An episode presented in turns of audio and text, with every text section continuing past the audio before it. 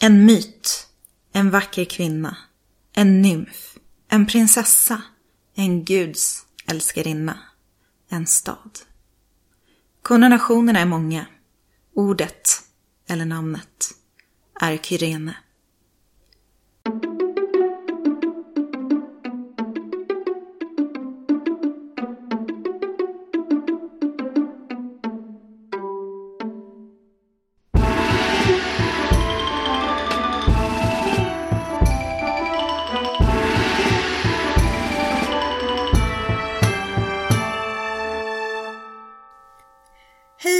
Välkommen till Podius Castus, en podd om antiken. Idag med mig, Angelica. Och dagens avsnitt ska handla om Kyrene. Myten om Kyrene handlar om en vacker kvinna. Det är inte en ovanlighet i myternas värld. Och speciellt inte när det kommer till det tema som hennes myt behandlar. Som är vanligt med myter så finns det en del detaljer som kan skilja sig åt. Beroende på vilken källa man väljer att vända sig till. Enligt en källa ska Kyrena ha varit en dödlig, en prinsessa och dotter till en kung och en nymf. Modern, alltså nymfen, är tyvärr ej känd vid namn. Men Kyrenes far ska ha varit Hypseus, kung av lapiterna. Hans folk, lapiterna, var en legendarisk grupp med människor inom grekisk mytologi som var bosatta i Thessalien. Enligt en annan källa ska Kyrene istället ha varit Hypseus syster. Hans föräldrar var Potamoi Peneus och Krusa. Potamoi Peneus var en flodgud.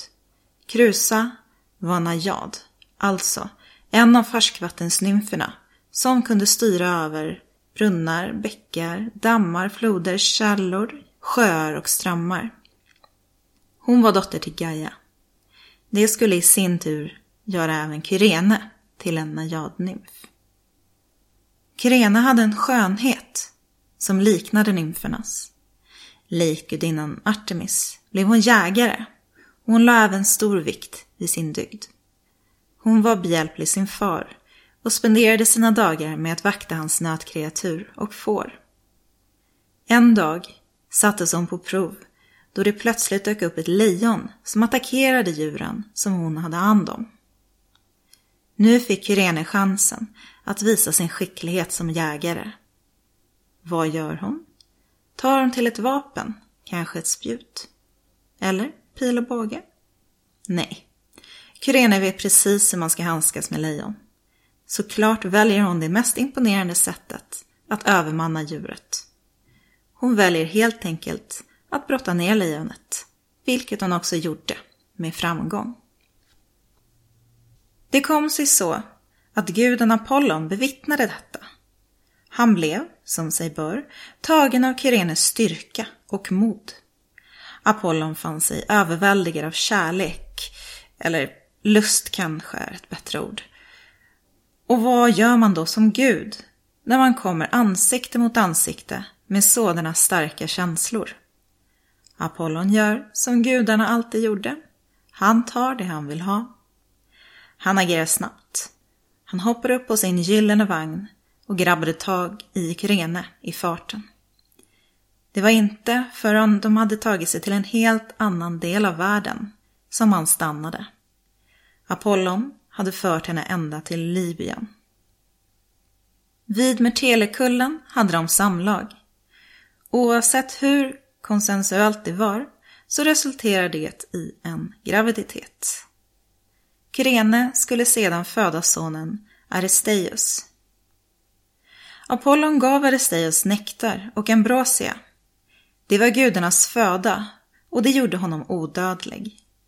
Men innan vi stannar upp här och börjar tänka att Apollon faktiskt kunde vara ganska schysst också, kan tilläggas att han även tog Aristeus från Kyrene.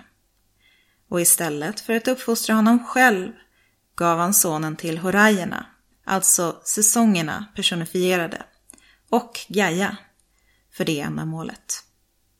När Aristeus blivit gammal nog tog Kiron över hans uppfostran och blev hans lärare. Apollon lämnade Kyrene i Libyen, men ärade henne genom att göra henne till en nymf. Det garanterade Kyrene ett långt liv och möjligen odödlighet. På platsen där Kyrene lämnades skulle en ny stad växa fram. Vissa källor säger att staden grundades av Apollon. Staden fick namnet Kyrene. Myten berättades bland annat av Diodorus Siculus, en grekisk historiker från första århundradet före vår tidräkning, i hans skrift Bibliotheca Historica. Men nu är det inte enbart en mytisk kvinna och en mytisk stad som vi ska prata om. Kyrene är faktiskt en existerande plats. Kyrene ligger, så som myten förtäljer, i Libyen vid Afrikas nordliga kust. Det finns en hel del ruiner som i sig är spridda över en stor yta.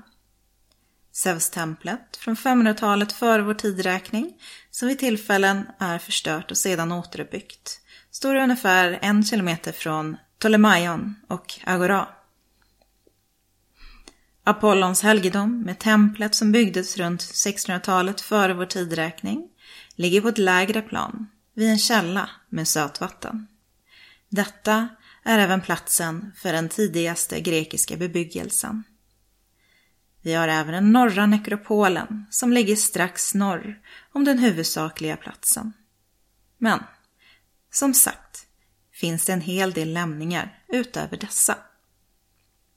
Kyrene var från början en grekisk koloni som skulle komma att leva vidare till romersk tid. Staden sägs vara uppkallad efter en källa, Kyre, som grekerna helgade åt Apollon. Apollon var en viktig gud i staden. Och man har bland annat funnit en 2 meter och 29 centimeter hög romersk marmorstaty av guden som dateras till 100-talet före vår tidräkning. Han hade, som nämnt, ett tempel där och det är möjligt att statyn var templets kultbild. Staden grundades 631 före vår tidräkning och övergavs successivt under 300-talet efter vår tidräkning. Ammianus Mercellinus var en romersk soldat och historiker som levde mellan runt 330 till 400 efter vår tidräkning. Och han beskriver Kyrene under sin tid som en övergiven stad. Enligt Herodotos grundades staden av folk från Tera. Tera är den ö som vi idag kallar för Santorini och som ligger i den grekiska övärlden. Befolkningen ska ha råkat ut för en omfattande torka. Några år tidigare hade kungen på Tera, Grinus, varit i Delphi för att rådfråga oraklet. Oraklet hade gett honom rådet att grunda en ny stad i Libyen. När torkan inträffade rådfrågades oraklet än en gång. Hon påminner då om det tidigare orakelsvaret. När folket från Tera hade kommit fram till hur de skulle ta sig till Libyen, det var ju ändå en ganska lång resa, så följde några år där de samlade män för koloniseringen. Efter det skedde en tillfällig kolonisering en bit från Kyrene innan libyerna övertalade dem att flytta kolonin till den plats som sedan skulle bli Kyrene. Detta enligt grekisk tradition 1631 före vår tidräkning. Staden har varit viktig och satt sina fotspår i historien. Snabbt skulle Kyrene bli den viktigaste staden i Libyen. Handel med Grekland etablerades och staden kom att nå sin höjd under kungarna på 400-talet före vår tidräkning. Efter kungarnas dominans skedde ett maktskifte i folkets riktning och 460 före vår tidräkning blev staden en republik. Efter Alexander den stores bortgång år 323 före vår tidräkning, en tid i maktskiftets anda, föll Kyrene under Ptolemaios styre för att 96 före vår tidräkning tillfalla romerskt styre. 74 före vår tidräkning blev Kyrene officiellt en romersk provins. Under romerskt styre växte spänningarna i staden och det är sagt att de judiska och ptolemaiska invånarna blev mer och mer utsatta för förtryck. Under kejsar Vespasianus, 73 efter vår tideräkning, inträffade det så kallade första judisk-romerska kriget, vilket återföljdes av det andra judisk-romerska kriget, eller Kitoskriget, under kejsar Trajanus, 117 efter vår tideräkning. Revolten kvävdes, men det resulterade i många dödsfall, så tillvida att det sägs att den andra revolten lämnade Libyen med en markant befolkningstipp. Det ska ha lett till att romarna under kejsar Hadrianus, som regerade 117 till 138 efter vår tidräkning, behövde etablera nya kolonier i området. Jag nämnde tidigare Kyrene och dess handel med Grekland. Det var nämligen på det viset att Kyrene hade en ytterst populär och viktig handelsvara att erbjuda. Motiven på grekiska mynt förtäljer ju ofta från vilken stadsstat myntet härstammar. De hade en unik symbol eller bild som fick representera staden. Som exempel har vi Athenas uggla på mynt från Aten. Mynt från Efesos hade en bild på det bi som var heligt för Artemis. Mynt från Selinunte hade en bild på selleri, på grekiska selinon. Mynt från Kyrene var inget undantag. Likt som Selinunte kan man hitta en växt på dessa mynt. Det var den medicinska örten silfium. Den förekom bara i Nordafrika och i Kyrene. Växten användes av många kulturer runt om i Medelhavet under antiken och har tillskrivits många olika medicinska egenskaper. Den ska ha varit ett botemedel mot hosta, ont i halsen, mot feber, om man hade problem med matsmältning, smärta och så vidare. Det finns också en teori att den användes som preventivmedel eller för att framkalla abort. Den ska även använts som en dyr krydda. Man vet inte exakt varför, men det verkar som att växten under antiken dog ut, att den försvann. I samband med konkurrerande handel från Kartago och Alexandria påverkades stadens handel negativt. Kyrene förblev dock ett stadscentra till och med jordbävningen 262 efter vår tideräkning. Kejsare Claudius Gothicus lät restaurera staden under sina sista år vid makten, men gjorde ett ganska dåligt jobb. Det, tillsammans med naturkatastrofer, ekonomisk nedgång och en fruktansvärd jordbävning 365 efter vår tideräkning beseglade stadens öde. Kyrene, den mytologiska kvinnan och staden. Vi har en mytologi knuten till staden och en händelserik historia. Utöver det, en viktig arkeologisk källa.